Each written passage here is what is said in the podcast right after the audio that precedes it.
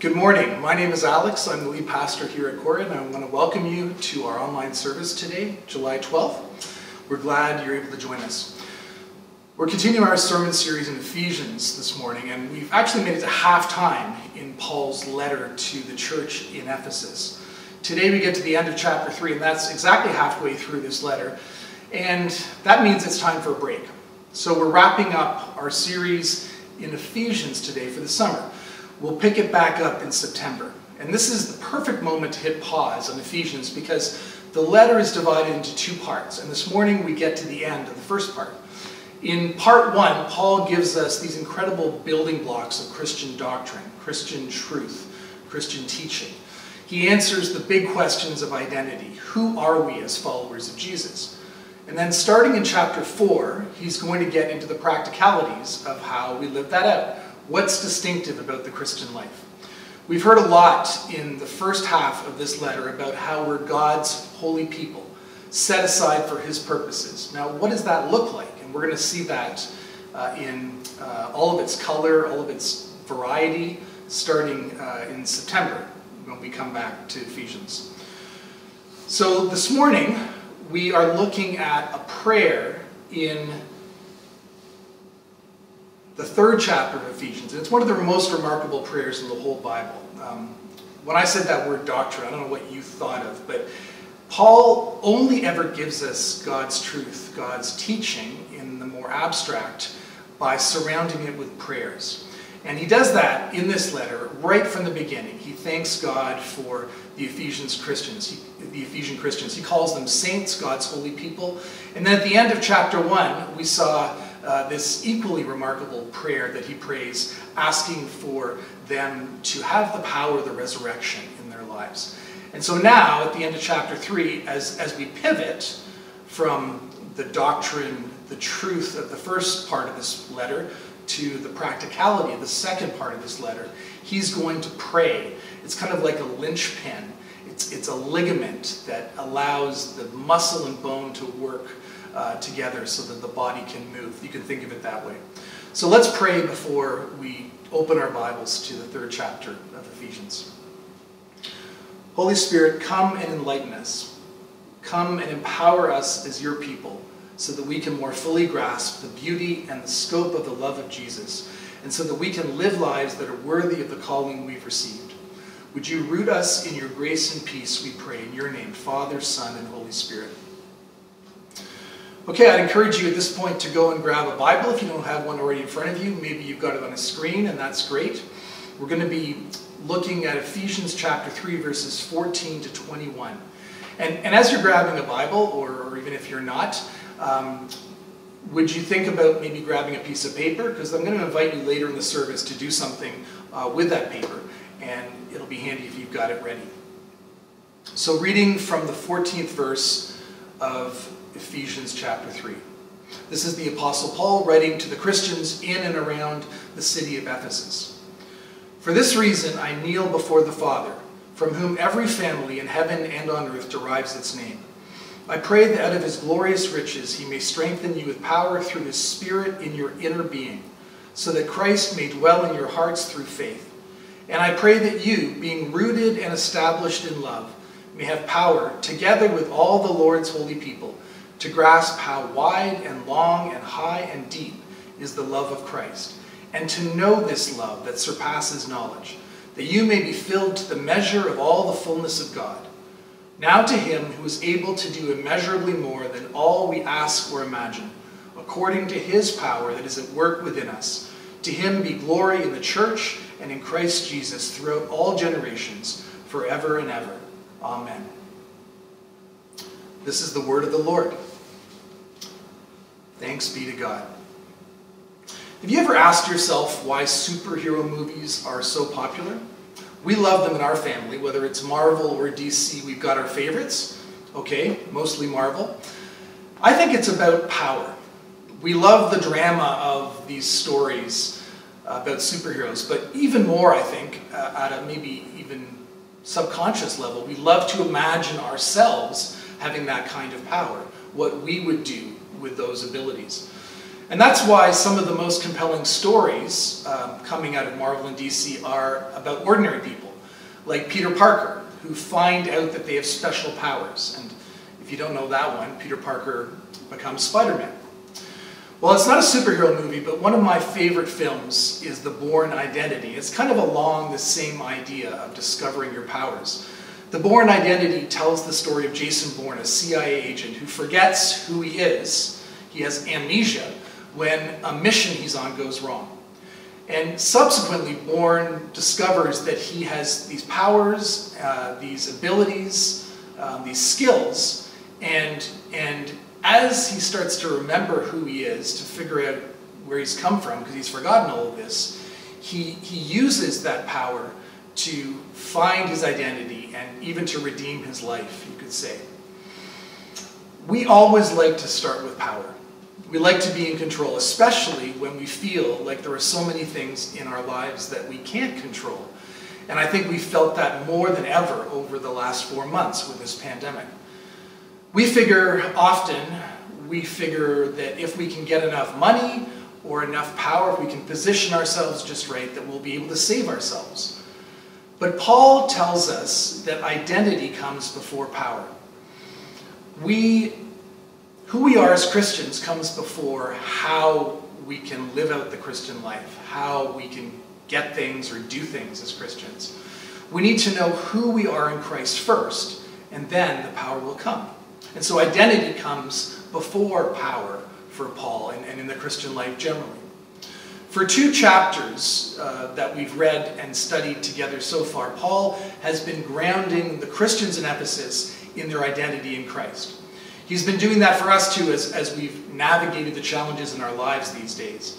Um, as we're unable to do some of the things as a church and, and, individually that used to define us, that used to be a huge part of, of who we were. And now, as Paul concludes this first half of his letter, he prays for us. He prays for three things in particular. He prays, first of all, for power, he prays for love, and he prays for fullness. And these three are, are all interwoven through the prayer that we read already. Power, love, and fullness. In verse 14, Paul writes, For this reason I kneel before the Father. What reason is that? Well, you have to go back to the very first verse of this chapter, chapter 3, where he says the same thing. He says, For this reason. It's almost like verses 1 to 13 of this chapter were a digression, and now he's just getting back on track when he says, for a second time, for this reason I kneel before the Father. So what's the reason he's kneeling and praying? Well, you need to go back to the end of chapter 2, and throughout that chapter, Paul has reminded us of who we are in Christ, that we are saved by grace through faith alone, that it's through Jesus and thanks to him that we can come close to God and that He is our peace, not just between us and God, but also between us and those with whom we might experience conflict, those from whom we would normally be divided. And in the case of the church in Ephesus, that was between Jews and Gentiles. So, so Paul starts with a prayer for power. And, and that's the power to overcome those divisions. That's the power to live out who we are in Jesus. He's, he's praying that this will be real for us and not just ideas. Paul has to pray because he knows we can agree with everything he's said. We can nod our heads as we're reading through Ephesians, and we can still not have Christ dwelling in our hearts. We can still not grasp his love.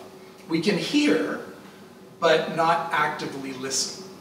Maybe you grew up in the church and you feel you've heard it all before and, and you believe it, but if you don't grasp it and live it out, if you don't have the love of Jesus as a breathing, pulsing reality day by day in your life, then you will end up frustrated and disappointed. There will be an emptiness to your faith that maybe some of you can relate to feeling that way. Jonathan Edwards, the, the great American theologian, talks about this and, and compares it to knowing about honey. He says, you can know that honey is sweet. You can read about it. People can tell you about the sweetness of honey. But until you taste honey for yourself, you don't really know. You can have all the facts, you can have all, all the head knowledge, but until you actually taste the honey, it's not going to be the same. And once you taste it, the sweetness will become part of who you are, your lived experience. The gospel leads us to experience God's love, not as a foregone conclusion, something we take for granted, we just know is available, but as a marvelous surprise, something that meets us each day, something that is new and that takes our breath away. This isn't the power to leap tall buildings or to overcome our enemies with our strength. It's the power to be rooted in the love of Christ. And only the Holy Spirit can give us that kind of power. Paul is asking for us to have it here, but we need to ask as well. Every day of his life, Hudson Taylor, a missionary to China in the 19th century, prayed a simple prayer. He prayed, Lord Jesus, make thyself to me a living, bright reality. Or in today's language, with less of a rhyme, God, make yourself real to me. Show me who you are. Show yourself to me today. And that's a prayer that if we take it to God, our, our desire to grow in our faith, our wanting to be closer to Him, to experience all the good gifts He has for us, He will honor that. Over the past few months, I've been using Lectio 365 as part of my daily devotions. Lectio 365 is a devotional resource that helps you pray the Bible every day. It's produced by leaders of the 24-7 prayer movement, which some of you might have heard about. It's really good. I recommend it. And I'd encourage you to try it this week. Maybe you're looking for something this summer, something new in your devotional life. Maybe you've never really had devotions, never really done that. Um, and, and if you haven't, Lectio 365 is a great way to start. It's 10 minutes of guided prayer and scripture reading and in our family, we found that it's a, a, peaceful way of starting each day by listening to God. You can download it as an app on your phone or on your tablet, or you can get a text version of it if you prefer. And, and one thing I found helpful is they, they make an acronym out of the word pray, the Lectio 365 people. And so P in pray is for pausing, it's for taking a deep breath. And, and I, I, we so seldom do that, at least I find in, in the busyness of my life. Um, being invited to pause and take that breath has been perfect beginning to spending time with God. And then the R in the word praise for rejoicing with a psalm and reflecting on another passage of Scripture. The A in pray is for asking for God's help and asking for His help with uh, situations in our life and, and with other people. And Y is for yielding to His will, which is probably the hardest part of it. All of those aspects of prayer are important.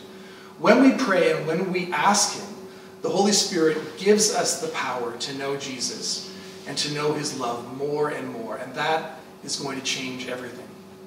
So love is the next thing that Paul gets to in his praying for us. He started with power, and now he's on to love. Paul prays for us as people who are rooted and established in God's love. He prays that we will have power once again to grasp how Wide and long and high and deep is the love of Christ.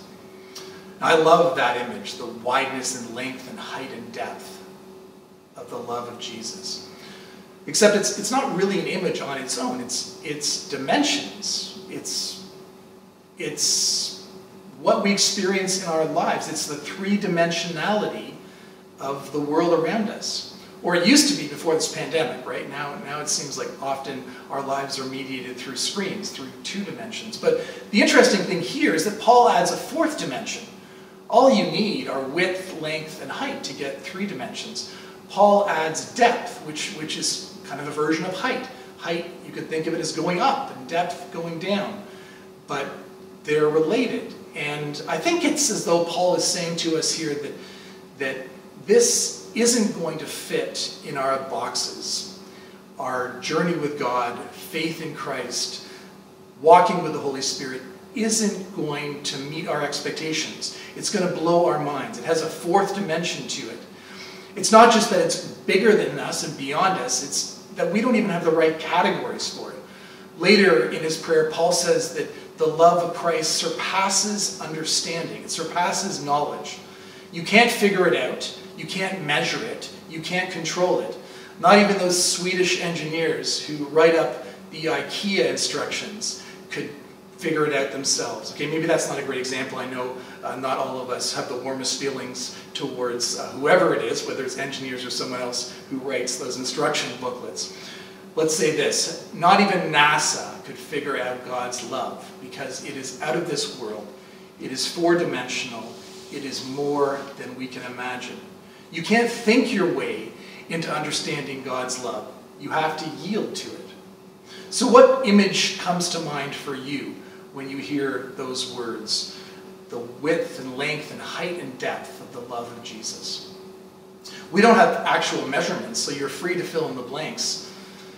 What for you has that kind of scope, that kind of size? I thought immediately uh, when I was reading this passage this week of the huge black walnut trees in our backyard that tower over us and keep us cool, and the roots, we're always encountering them when we dig into the ground. What do you see in your mind when you picture something with that kind of breadth and scope? If you've got a piece of paper in front of you, you may even want to start sketching doodling, drawing something that has that kind of enormity, that, that kind of inspirational size and potential for you.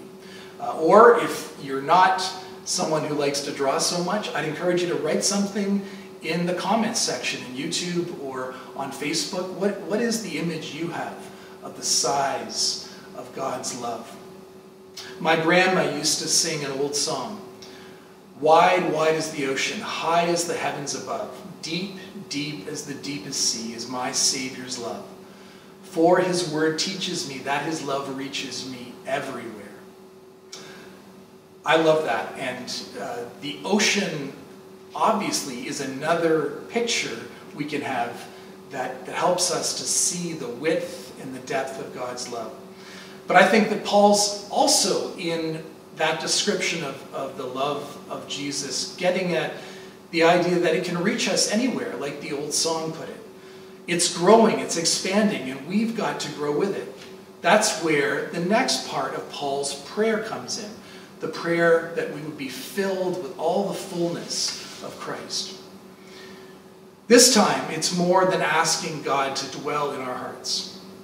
This language of fullness um, if you know the language of the Bible, immediately makes us think of the temple. It's temple language. God filled the temple with his glory in the Old Testament. The fullness of God dwelled in the temple. And it also takes us back to the end of chapter 2. Uh, for this reason, Paul said, he started this prayer for this reason. What he was talking about is at the end of chapter 2, he gives us this picture of how we as the church are being built together into a new temple into a new building with Christ as the, as the cornerstone and each of us as living stones built into it. And that's the kind of fullness that he is praying for, for us to experience together. This is a prayer for the church. This is a prayer not for us individually, but for us to come together uh, into the love of Christ. And in verse 18, he prays, prays for us to have power together with all the Lord's holy people. It's almost like he's saying that the power comes with the togetherness, that they are inseparable. I brought along a plant because it's one thing to talk about trees and plants, it's another thing to have one in your hands. And, and I think the fullness image, this idea of fullness that, that Paul is praying for us, uh, maybe this daisy in a pot can help us understand that. I brought this from my mom's garden about a week ago. Uh, it has roots. Um, some of them are poking out of the bottom, but not too many and not too deep because it's in this small container. And if it's left this way, it will never achieve its purpose. It will never really flourish if it stays in this pot. It'll probably die in the end, actually. So I have to plant it in my garden where it can grow freely and where it can multiply. The fullness of God comes as we seek His peace and reconciliation. As we seek that in the church, as we seek that in our relationships beyond the church, in our society, in our city, as we get out of our small corners. Now, how am I supposed to do that during a pandemic, you might ask? Well, all this talk of being rooted and planted and growing doesn't have to be theory. Did you know that Courtright has an incredible community garden that is growing just out behind the church, even as I speak? It started last year, and this year, I think it's more than triple the size. It's, it's much more extensive. And the produce from this vegetable garden goes to support people in our neighborhood and goes to those in need in the city of Guelph. And if you want to get involved in that, you can email Brian Watson, the email address will be on the screen there. So there's lots of social distancing. You don't have to worry about that. There's lots of room for people to spread out when they're gardening.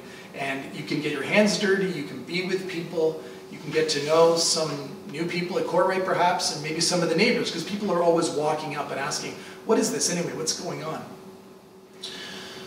So back to Paul's prayer. Paul prays for us to have more power, more love, and more fullness in our lives. The church needs the power of the Holy Spirit. But I want to say it's no accident that Paul is kneeling to start this prayer. We've talked a fair bit recently about racial justice. Robert George is a law professor at Princeton University, New Jersey, and he wrote something pretty amazing on Twitter earlier this week. This is what he wrote. He said, I sometimes ask my students what their position on slavery would be if they'd been white and living in the South before abolition. Guess what? They all would have been abolitionists. They all would have bravely spoken out against slavery and worked tirelessly against it. Of course, this is nonsense, he continues. Only the tiniest fraction of them, or any of them, would have spoken up against slavery or lifted a finger to free the slaves. Most of them, and most of us, would have gone along with it all. Many would have supported the slave system and happily benefited from it. So I tell my students that I will believe them if they can show evidence that in leading their lives today, they've stood up for the rights of unpopular victims of injustice and done so knowing first that it would make them unpopular with their peers. Second, that they would be loathed and ridiculed by powerful influential people and institutions in our society. Third, that they would be abandoned by many of their friends. Fourth, that they would be called nasty names. And fifth, that they would risk being denied valuable professional opportunities as a result of their moral witness. I challenge my students to show where they have, at risk to themselves and to their futures, stood up for a cause that is unpopular in elite sectors of our culture today. I read that and I had to stop and give it thought because it is not just a challenge that Robert George offers to his students, it's a challenge to all of us. Who among us is strong enough, is courageous enough to do that, to offer that kind of witness, as he puts it, to, to work for what is right and true, to love courageously. But that is exactly the power we need, the power that Paul is praying for us to have. That's the power the Holy Spirit gives the church. And we see that in the history of the church over and over. And we see it today. We see it in the renewal of the church right now during this pandemic, in our own congregation also. And that power is available only because of the love that Jesus offers. His love is the kind of love, the brave love, the love that goes beyond what we could have imagined that Robert George is talking about in this challenge he gives his students. The love of Jesus is wider, longer, higher, and deeper than anything else has ever been. It's wider than anything to bring together Gentile and Jew, to welcome home every sinner who repents, to get beyond everything that would divide us. It's longer than anything to include every lifetime, to span every age in history, and all the saints who from their labors rest. It's higher than anything because it leads into the very presence of God, where Jesus is seated at his right hand, promising to share his glory with us and interceding for us. And it's deeper than anything because Jesus did more than kneel. He came down. He lowered himself to the point where he died for us. He gave up all of his power. He gave up his life by going to the cross for us. He became despised and rejected for our sake. He even descended into hell. His love, the love of Jesus, is that deep and that high and that long and that wide. And it means that he's able to forgive us like no one else can. He's able to forgive all of our sins, our lack of courage, our, our lack of integrity, our, our, all of our hypocrisy, all the ways we've failed him and failed others. He forgives that. He wipes that clean. And he can give us life and hope like nothing else can. He wraps us in the righteousness of his self, of this righteousness of Jesus. And he promises, and this is the doxology with which Paul concludes his prayer. Doxology means a word of glory. Uh, it's, a, it's, a, it's a, a, praise to God. Uh, it's a blessing. And so he, Paul promises that God will do immeasurably more than all we ask or imagine through his mighty power at work in us, together with all God's people in his church. And so we say, To him be the glory, and we wait on him in the expectation that he will come. Come, Lord Jesus, come. That is our prayer. Amen.